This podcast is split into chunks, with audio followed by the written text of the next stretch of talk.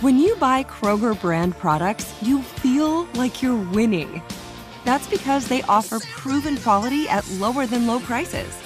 In fact, we guarantee that you and your family will love how Kroger brand products taste, or you get your money back. So next time you're shopping for the family, look for delicious Kroger brand products because they'll make you all feel like you're winning. Shop now, in store, or online. Kroger, fresh for everyone. Johann Schmiegel, you've got the world's highest IQ. Yes, 247. Wow. Did you know that thanks to Salesforce with Einstein AI, everyone's smarter? Now everyone's an Einstein, just like you. But I'm the smartest. Not anymore. With connected data and trusted AI, everyone can give customers experiences they've only dreamed of. Oh, look, here's a few Einsteins now. Hey, hi. Hola, amigo. Everyone's an Einstein? It's okay, Johann. Let it happen. The number one AI CRM. Now everyone's an Einstein with Salesforce. Live from our nation's capital, this is Bloomberg Sound On. We want to get people back to work. We've got to be paving the pathways. It is up to Congress to kind of set the rules of the road, but you have to wonder what Facebook's final objective is in that. Bloomberg Sound On. Politics, policy, and perspective from DC's top names. If they just simply reopen the economy and returned everyone back to work, we would be, I think, in a better situation today. Washington may squander its best chance to make long overdue investments in our infrastructure. Bloomberg Sound On with Joe Matthew on Bloomberg Radio. It's Christmas Eve for political junkies. Thanks for joining us on this off off election day, on the fastest hour in politics, as we gather some of the smartest minds to make sense of the races that count today, starting with the bellwether of Virginia and a governor's race there too close to call going into this election night. We'll consider the outcomes and tell you what to watch with pollster David Paleologos, head of the Suffolk University Political Research Center.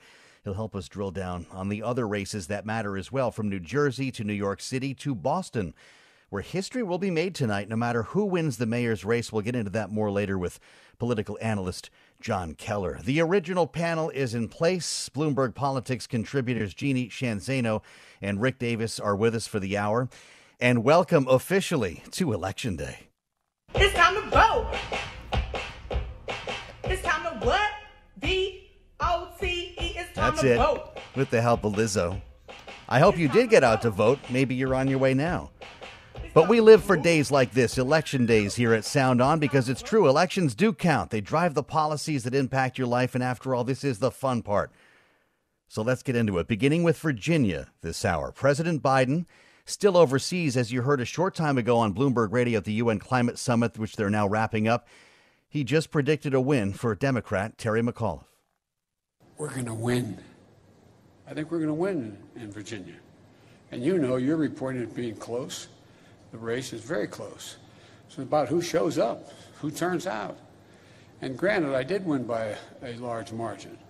But the point of the matter is that I think that this is this is going to be we all knew from the beginning. This is going to be a tight race. Yeah, well, that's true. He did win by 10 percentage points. Not that you should be surprised by his prediction. After Terry McAuliffe and Republican Glenn Youngkin delivered their closing arguments here last night. Glenn Youngkin is closing his event with Donald Trump here in Virginia, where he brought the hatred, the divisiveness that Donald Trump brought to this country, and it is a disgrace. A defining moment where we get to stand up and say no to this left liberal progressive agenda that's trying to take us over. There it is. The two candidates in the Washington suburbs of Northern Virginia, where strong turnout today could decide this election. And for a better sense of where things stand and what we should be watching, we are now joined, as promised, by David Paleologos, director of the Suffolk University Political Research Center. It's great to have you, David. It wouldn't be election day without you. And I, I know you had this race essentially tied a week ago. What does your data show going into this election night?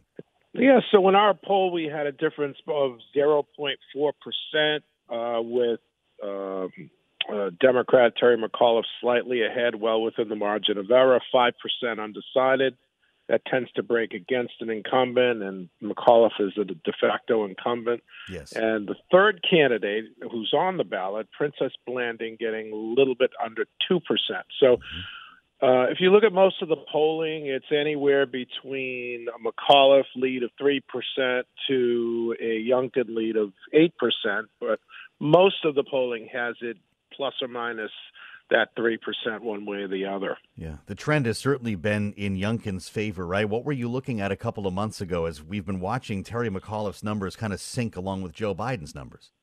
Yeah, absolutely. So a couple of months ago, as you say, the lead was 10, 15 points for McAuliffe, basically on name recognition and familiarity, um, where Youngkin hadn't adequately introduced himself.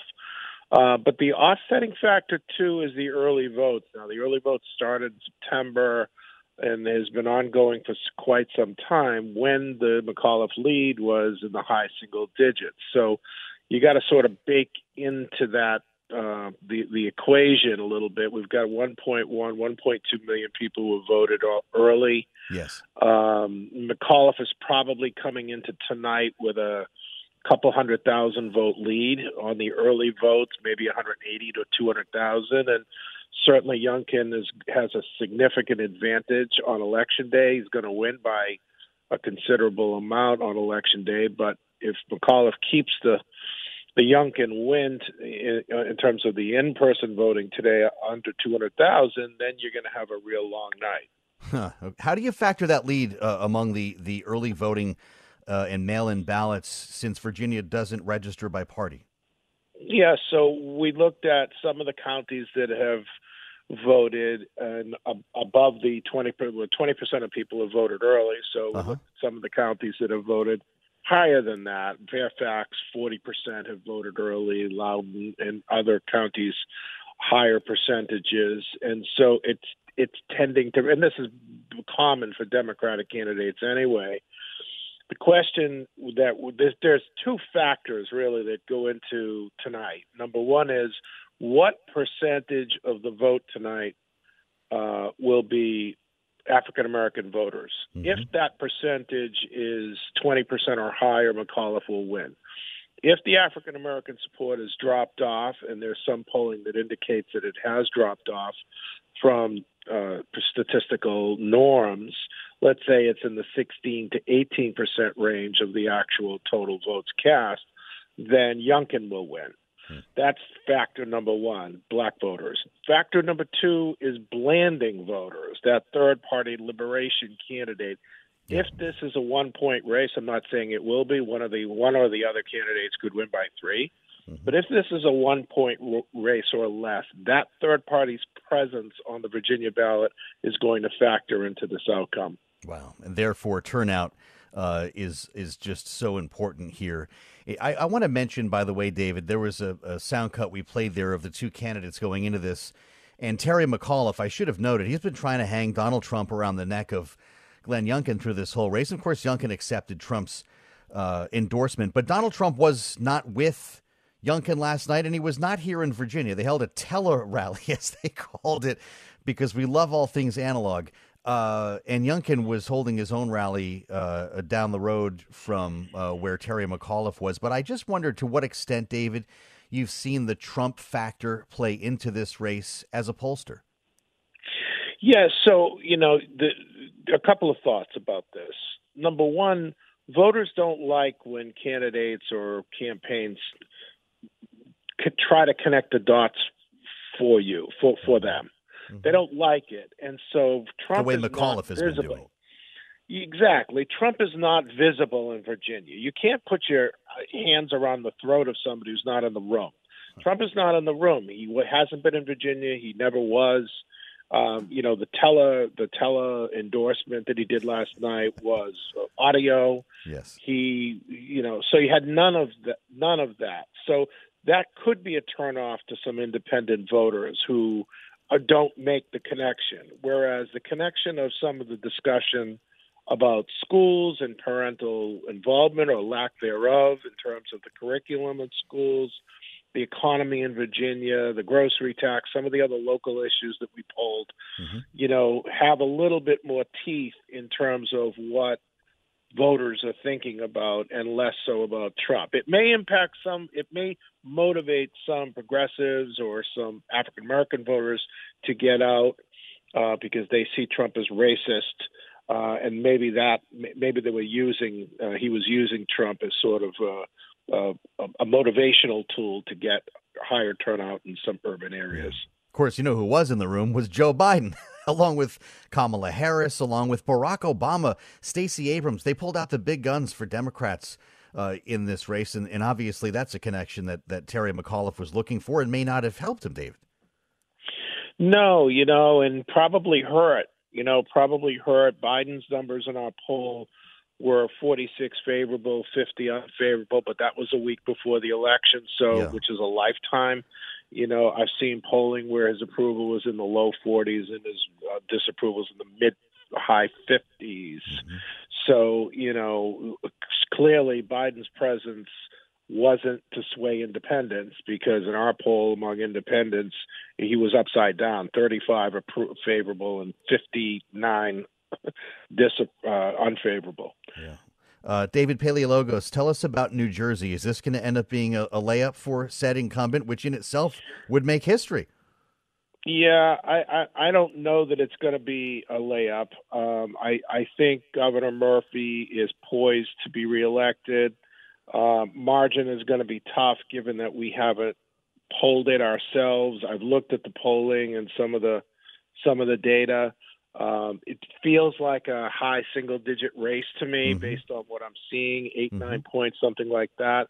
I will say to your listeners, if they are interested in New Jersey, there are three bellwether counties from our research. If they're hovering their mouse over the map tonight and trying to find out how the state is going to vote in terms yeah. of the margin, yeah. Atlantic, Burlington, and Middlesex counties. I know they sound like Massachusetts counties, but they're actually New Jersey counties. Yeah. Atlantic, Burlington, and Middlesex counties have been unbelievable at not only predicting the outcome, but the margin in the 2009, 2013, and 2017 gubernatorial statewide races.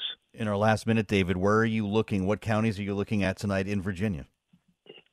So in Virginia, there are three cities, and as you know, Virginia has county territories yeah. and separate city territories. So there are three cities that we're looking at. One is Chesapeake, uh, located in the southeastern region. The other two are Manassas and Staunton. Huh. Uh, Manassas and Staunton, and also uh, Chesapeake are the three cities that have been amazing in the last three gubernatorial races. David Paleologos, director of the Suffolk University Political Research Center, one of the best pollsters in the business. We thank you for helping set things up here a perfect way to kick off the fastest hour in politics on election day. Face it, your business is unique. It faces challenges and risks that are specific to your industry and to the skills you and your team bring to every challenge. You need experienced insurance professionals. The Hartford accepts the challenge. The Hartford understands that protecting your business with the proper insurance can be a challenge. The Hartford team can help provide coverage to suit your industry. The Hartford empowers mid to large size companies like yours to easily manage risk, from liability and property insurance to workers' comp and more. With experience in underwriting, risk engineering services, and claims, the Hartford faces any challenge to deliver innovative, customizable solutions that your industry and your unique company demand. Let the Hartford help protect what's unique about your business. Learn how at thehartford.com. You're listening to Bloomberg Sound On with Joe Matthew on Bloomberg Radio.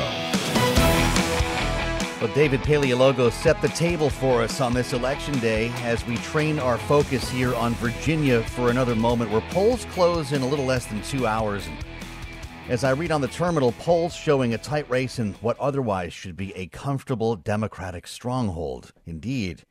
Let's get the panel's take on this. Bloomberg Politics contributors Jeannie Sheehan Zaino and Rick Davis are with us for the hour. Jeannie, how is Terry McAuliffe tied in this race? As a Democrat, do you blame President Biden for the drop in his numbers? There's so many factors, and, and I think certainly um, President Biden's numbers, and we just heard this, um, they do drag on any candidate like Terry McAuliffe. You mm-hmm. can also look to some blame for congressional Democrats um, in the House and the Senate who haven't been able to get their act together and push through this infrastructure. Um, You can also, you know, to a certain extent, look at Terry McAuliffe himself. Um, he was governor before. It's awfully hard to run again. It's it's you know not been done a lot. Um, you know, people don't necessarily like to look backwards. He made some unforced errors. So I think you know, should he lose, there's going to be a lot yeah. of blame to go around tomorrow. But I think there's still a very good chance that he pulls this out. Maybe too close for comfort for most Democrats, but the numbers still are on his side, and this is all going to be about turnout. And just look at the early early vote; it's about 1.2 million voters. That's a huge number of early voters, and that's going to play a factor in what happens tonight. Well, it's interesting to me you did not say Jeannie because Glenn Youngkin has run a good campaign. Uh, it, does that have anything to do with the way this has gone? I think so. And I think also Republicans, to their credit, nominated somebody who could, you know, appeal to these suburban moderate voters who went, you know, who went to uh, to Biden and could swing back Republican. You know, they had another a few other options. One was Amanda Chase, who like has fashioned yeah. herself as Donald Trump. Yeah. That would have probably been disastrous for the party. So not only Youngkin, but the Republican Party, and I think that comes from the fact that they have lost so much in the modern era. Nothing makes you energized to win like losing, and I think that's what we're seeing in Virginia amongst the Republicans. Rick Davis, how you feeling today? I had an opportunity. I'll let everyone. I'll bring everyone in on this to see Rick Davis in person for a moment because he was in the D.C. bureau uh, to join David Westin on Balance of Power. I could see that glimmer in your eye. Happy Election Day, Rick. These are the days that I'm sure get you out of bed a little extra early. And I'm wondering what you're watching tonight. Everyone says turnout is going to decide this race, but where? Yeah, I think it matters where. Um, as Jeannie said, uh, there's already 1.1 million votes cast, and and as your uh, uh, David Paleologos uh, mentioned, probably 200,000 of them are stacked against uh, Glenn Youngkin before yeah. he woke up this morning, and right. so he's got to make that up. Uh, where where's he going to make that up? Well, South Side, Southwest Virginia, is become a real hotbed base for Republicans. Uh, Democrats used to be able to compete down there with uh, rural white males, but uh, Donald Trump took that all away. So he's going to have a uh, be watching those votes there. Uh, he's going to be watching what he can get out of uh, Henrico and Chesterfield County in Richmond. Again, a much more traditional Republican uh, location that, frankly, because of the suburbs and the loss of suburban voters with Donald Trump uh, have been voting for Democrats in the last few years. Uh, if he can bring those back to the Republican fold, uh, he could have a big night. These are these are two critical areas to watch on turnout. If it's tracking low and people aren't coming out, that could hurt him badly. You know, Jeannie, no matter what happens, people like us tomorrow are going to try to, to, to write a trend story, right? We're going to try to connect this to national trends and predict the outcome of the midterms. That's a heck of a lot of pressure for Terry McAuliffe. But what are your thoughts on that as as Virginia the bellwether? You know, it, it, we are going to do that. Um, we love to do that. It's it's it's great. It's you know we we really look at these races to see what we can tease out about 2022 and 2024. Um, I also think we have to be awfully careful about that. There are state and local issues at play here that determine how voters feel and what they do when they go inside the polling booth. So, you know, we do enjoy doing that, but there's there's other factors here. But I think what we're going to be looking for quite frankly is the, you know, the Trump aspect of this. Glenn Youngkin, uh, speaking of running a good campaign, successfully negotiated or navigated rather between keeping Trump close enough but not too close. Mm-hmm. So, you know, did that work out in his favor? And also what we were just talking about, you know, issues of how much Joe Biden's sagging numbers everything from Afghanistan to the failure to get this infrastructure passed before the election day, dragged down Terry McAuliffe. And also, I think we have to look at the candidate factors themselves, both Youngkin and McAuliffe. Yeah. You know, to a certain extent, Youngkin is a bit like McAuliffe 2013. So, you know, he's somebody that can appeal to Virginians. Rick, if Glenn Youngkin wins or just comes close to winning, Will Republicans around the country say this is the playbook for 22? I think Politico referred to him this morning as Trump light. Yeah, he's he's becoming the prototypical post-Trump candidate, uh, and and and not only his sort of background and the way he campaigned, but also like uh, the way he's been able to keep Trump from actually defining this election as a national election. I mean, I, I don't think this is a Trump election at all. I don't think the narrative is going to at all be about Trump. I mean, it's not going to be a win for him, and he can't be blamed for the loss. But I do think this sets a pattern in the future for Republicans. The names Michelle Wu and Annissa Essaibi George may not have been heard in coverage of the mayoral race in Boston 10 years ago, 20 years ago, never mind poised as they are today to make history in this contest. We take a look at the polling, we take a look at the campaigns and the messaging. In one of America's oldest cities now, an important mayoral race we're watching with political analyst John Keller from CBS, WBZ in Boston. John, welcome back to Bloomberg Radio. Glad to be here, Joe. Thanks for having me. Happy Election Day. It's been said yeah. the outcome of this race, John, will be historic no matter who wins, and that's true. By the looks of things, though, the preliminary was the real election. Yes, and if this election is historic and lives up to that billing, it's only on the surface, Joe. Yes, we're going to have our first woman mayor, our first mayor of color, but uh, otherwise, frankly, the the most historic or history making aspect of tonight may be the pitifully low turnout. Mm. Uh, even by the diminished standards of participation in Boston city elections over the last couple of decades, this looks like a real dud, Joe. Is there, so that's because of this being a foregone conclusion? How far ahead is, is Michelle Wu as we walk into this election day? Well, you've got three straight reputable pollsters pegging her with a 30 point lead, which is. Wow pretty much unheard of. Yeah uh, here in Boston. Uh, so that I think gives you an indication. Now, uh, those polls are only as good as the turnout, and there is a sense that a very low turnout uh, accentuates the impact of Annissa Essaibi George's constituency. Her base is in the traditionally high voting, white, middle class neighborhoods of Boston.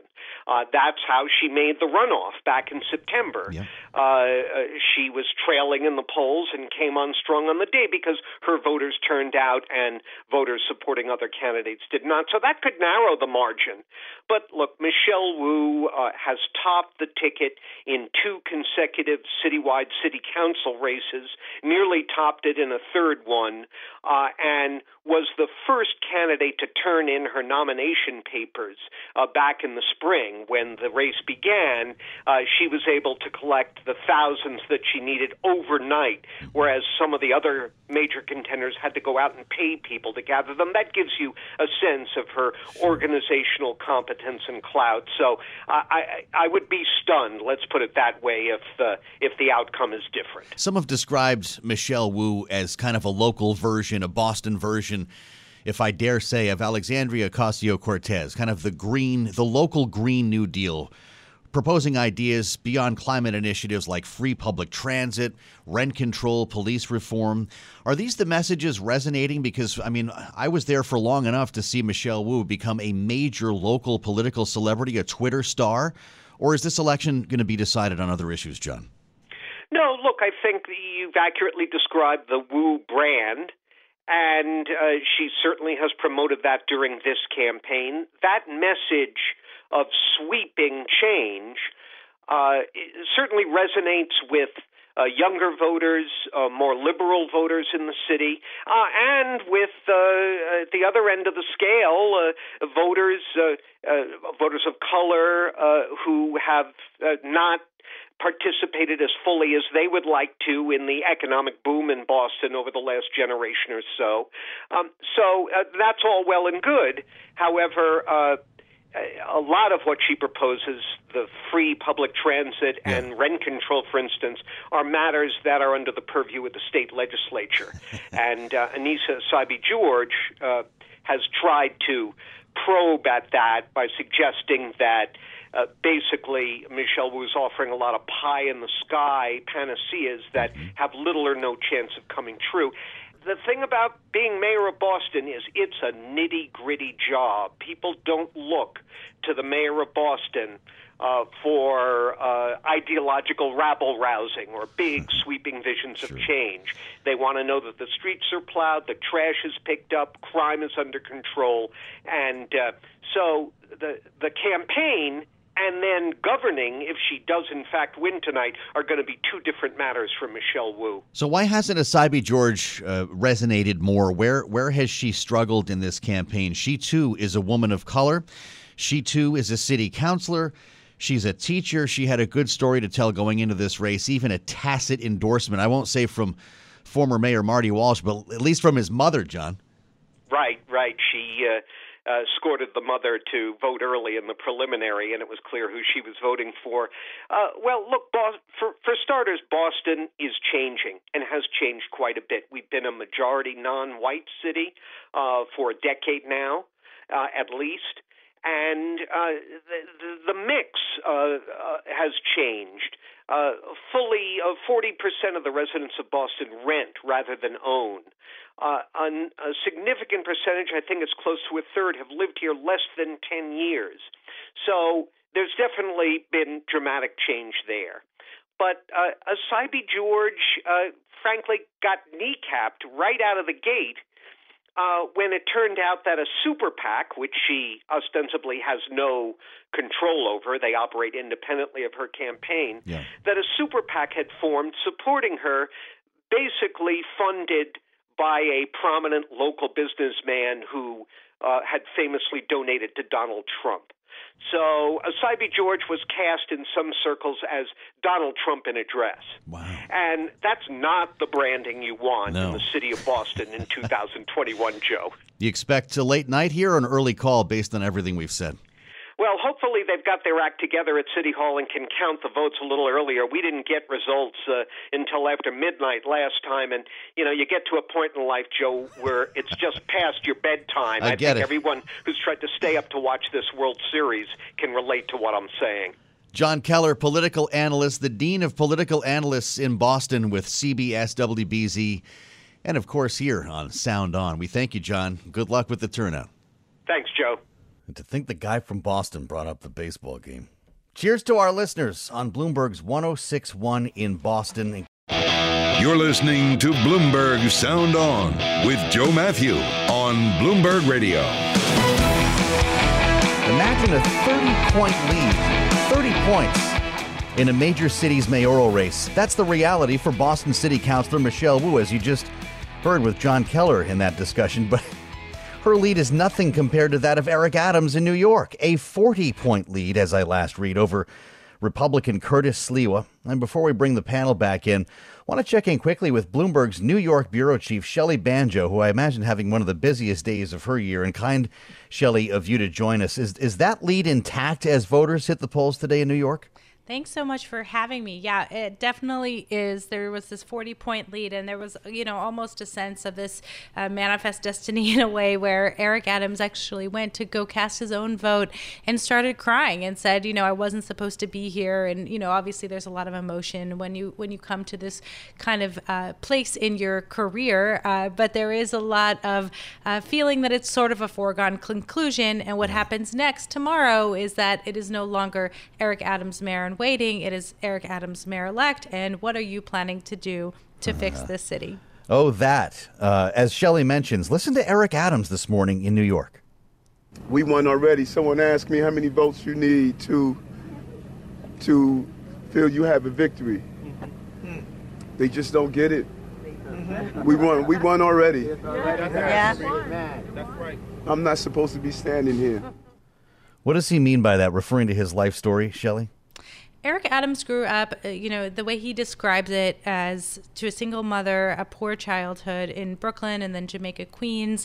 He uh, was abused by police. He went on to join the police force, rose through the ranks, and became a state senator, Brooklyn borough president, and then ran for mayor in a hotly contested Democratic primary against a dozen people and ended up winning. And so, yeah. what he's trying to say is, you know, how, how have I gotten this far? And really taking this moment to to enjoy it, to be to you know, it's the calm before the storm. Mm-hmm. Well, we certainly know what would be ahead for him, assuming he does win. What does Curtis Sliwa do? I'm not even sure what he does for a living anymore. All I know is they wouldn't let his cat in to vote with him today. That's right. So obviously, there's still an election. The polls close at 9 p.m. Eastern tonight, and Yep. Eric Adams will have to cross that finish line. Uh, there, his Republican challenger Curtis Sliwa runs a anti-crime patrol group, has for decades now in New York City. I don't think Curtis Sliwa goes away. He's almost part of the fabric of the city in Yes, many yeah. ways. Uh, but you know, it is it, it was almost um, you know kind of a no contest in a, in a city that's so overwhelmingly Democratic. So the guardian angels uh, would prevail in that situation. Shelley, I don't know if you're in for a late night, but but we do appreciate your coverage and glad you're with us. Shelley Banjo is Bloomberg's New York bureau chief, and we reassemble the panel now. Rick and Jeannie are with us here, uh, and this is your neck of the woods, Jeannie Sheehan Zaino. A slam dunk. Uh, it looks like for Eric Adams. I mean, a 40 point lead. My goodness. But then to Shelley's point, then the real stuff follows. Now it's time to run the biggest city in the world. That's right. And, and, you know, it is to hear Eric Adams at the polls getting very emotional. It is an enormous accomplishment. Um, and again, this is a city that's seven to one Democratic. He's, you Yeah. know, 40%, 40, uh, you know, percent up. So, you know, he's almost certain to win. Um, you know, but, but he's got a lot of work ahead of him. The, the city has a lot of challenges at this point. It has been devastated economically and in other ways by COVID. At some of the, uh, the debates that were occurred between him and Curtis Sliwa, several questions arose about, for instance, voting, allowing people who have green cards and who may not be citizens but who are here to vote. And that's something he suggested he may bump up to Albany. That raised some red flags among progressives. And as Shelley mentioned, he won this race against a number of progressives. And that's something we're seeing in cities across the country at the mayoral level. Yeah. These debates between progressives and moderates. And he's going to have to contend with a very robust progressive, uh, you know, uh, energized group in New York City. Even with he- crime being the number one issue, right? How is that how he'll have to prove himself is to make people feel more confident, for instance, to ride the subway, to walk down the street? He will, and at the same time, he's going to have to negotiate issues like police brutality and other, re- you know, obviously, as a former police officer, he's well situated to do this, but progressives are really going to be hovering over him and trying to hold his feet to the fire on some of these issues that he has backed off from.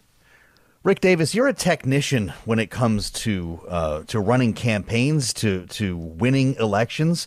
What do you make of of this particular contest? We just talked about this lopsided race in Boston with John Keller. This one in New York is is one you probably could not have predicted. Uh, and and does that not create ever more uncertainty around the organization once they're finally governing? Well, you can look at it two different ways, right? I mean, obviously, it, uh, they've been phoning it in for the last few months because the Democratic primary was really the election, and uh, and and this either creates a level of stability, you know, in a transition, um, uh, but. Uh, I, I think that it's probably more good than bad as far as if you're Eric Adams coming in as the mayor, you just as soon not have a lot of controversy associated with an election or a close election where you might have a recount. Um, I mean, it, it, even the current mayor, Bill de Blasio, didn't let the screen door hit him in the butt at Gracie Mansion. he already filed to run for statewide governor, and and like he's he's going to turn those keys over so quick. So Adams does have an opportunity to chart his course, and he's got a city behind him clearly by the polling data. Yeah. And and and and so, as John McCain used to say, "Oh, we only have one way to go down." Yeah, but Um, that's the point, right? There's nothing more Right. dangerous than high expectations.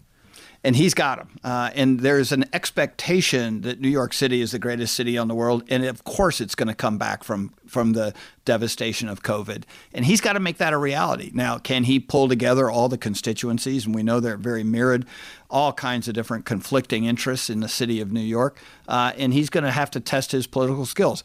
If he pulls it off, he will be considered the savior of New York. If he doesn't, he will go down in a long line of mayors who, you know, didn't make the city better, if anything, potentially made it worse. Crime is on the list, Jeannie. So is COVID, and this mandate uh, by De Blasio for, for municipal employees has just caused a big old mess. It's given Curtis Sliwa a good chance to show up at a lot of demonstrations over the last couple of weeks. But we know thousands of, of workers are not on the job because of it. Police, firefighters, sanitation workers, they don't want the jab. What do you do with that when you're an incoming mayor? Well, this this is a huge challenge for Eric Adams, and he is going to have to contend with this. And you know what does he do with it? He's he probably going to stick with the mandate, but I'm not so I'm not so certain that he has added the clarity to that that he needs to, and he's going to face a swift backlash on that. And you know, let's not forget he does win by this huge number, um, certainly tonight, but there are enormous challenges he faces, and you know he comes in with a mandate, but it can quickly, as Bill De Blasio can tell you, go south, and that's what he's going to have to watch for. And the mandate to me municipal workers is high on that list. When you look at the number of firefighters and police officers yeah. in New York City who are saying that they would rather leave the job than get the uh, get the the the uh, the COVID uh, vaccination, those are huge challenges. And what has he promised to do? Keep the city safe. Can't do that if you don't have first responders right. in place. Yeah, that's danger zone potentially, uh, Rick. When you don't have police and fire on your side, you're you're the former police officer who is promising to make the city safer. Yeah, you really wonder how much of this uh, is a reaction also uh, to uh, Bill de Blasio and the administration he had, which was uh, arguably uh, a, conflict all the time with first responders. And and so I, I, would hope that Eric Adams would take this opportunity to sort of like uh, uh, get a full throated endorsement behind the people who keep the city safe, sit down with them, try to understand what the issues are related to not getting the COVID vaccine. Uh, it, it's very hard to compromise on this when our entire country is out to try and get people the jab and create safer mm-hmm. uh, environments to work and play in. So uh, I think this is a this is a challenge for him. Part of it is just the way that these uh, first responders have been treated for the last uh, uh, uh, two terms, but a lot of it I think can be wiped clean. and and Eric Adams has the ability to reach out, considering his past positions with the fire and the police to try and create a new dialogue that hopefully will result in a better understanding around the public health safety issues and uh, and get them to be more cooperative when it comes to vaccinations. It's amazing we're still having these conversations. Jeannie, you know, I'm always trying to pull you back to Washington. The the Biden apparatus is going to be in the air overnight coming back to this country from a trip to Europe, the G20 and COP26. They're going to be looking at results of these races very closely. What kind of trends will they be seeking, and how much responsibility will they have for them? You know, whether they bear real responsibility, it is going to be piled on them. Certainly, if Terry McAuliffe loses in Virginia, Democrats, whether they should or not, are going to have to think very, very carefully about what they did wrong. Yeah. Um, and, you know, so Joe Biden, who we know needs to get some sleep on his way back to Washington, D.C. tonight, is going to wake up tomorrow facing the fact that Joe Manchin came out when he was overseas and made the statements he did about infrastructure that, you know, he potentially, you know, I think he still could win Virginia, but it's going to be tighter than it should be, tighter than it should be in New Jersey. Yeah. These are real challenges for him. So, you know, Democrats have to look very carefully and they have to remember as they think about 2022, it's the suburbs and those moderate Democrats who won them the House.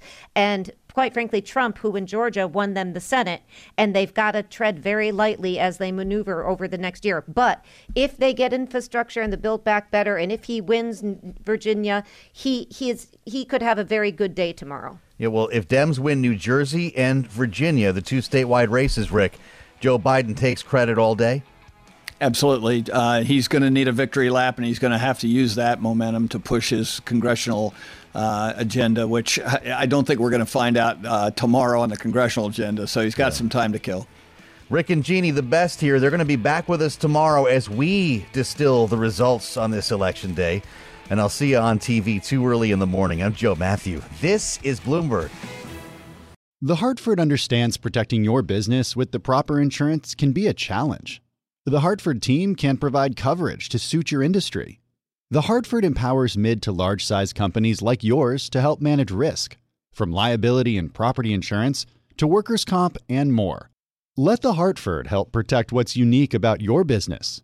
Learn how at thehartford.com. Top Thrill 2 is like no other course. Two 420 foot vertical speedways, three launches. All right, let's talk strategy. Copy that, driver. Go for maximum acceleration off the start. Roger that. You've got a short straightaway to push from 0 to 74 on the first vertical speedway. And what about the rollback? Rollback will set you up for an explosive reverse climb 420 feet in the sky so you reach zero G's in total weightlessness. 420 feet of straight up speed. Let's get it. Top Thrill 2, the world's tallest and fastest triple launch strata coaster. Get your tickets at cedarpoint.com.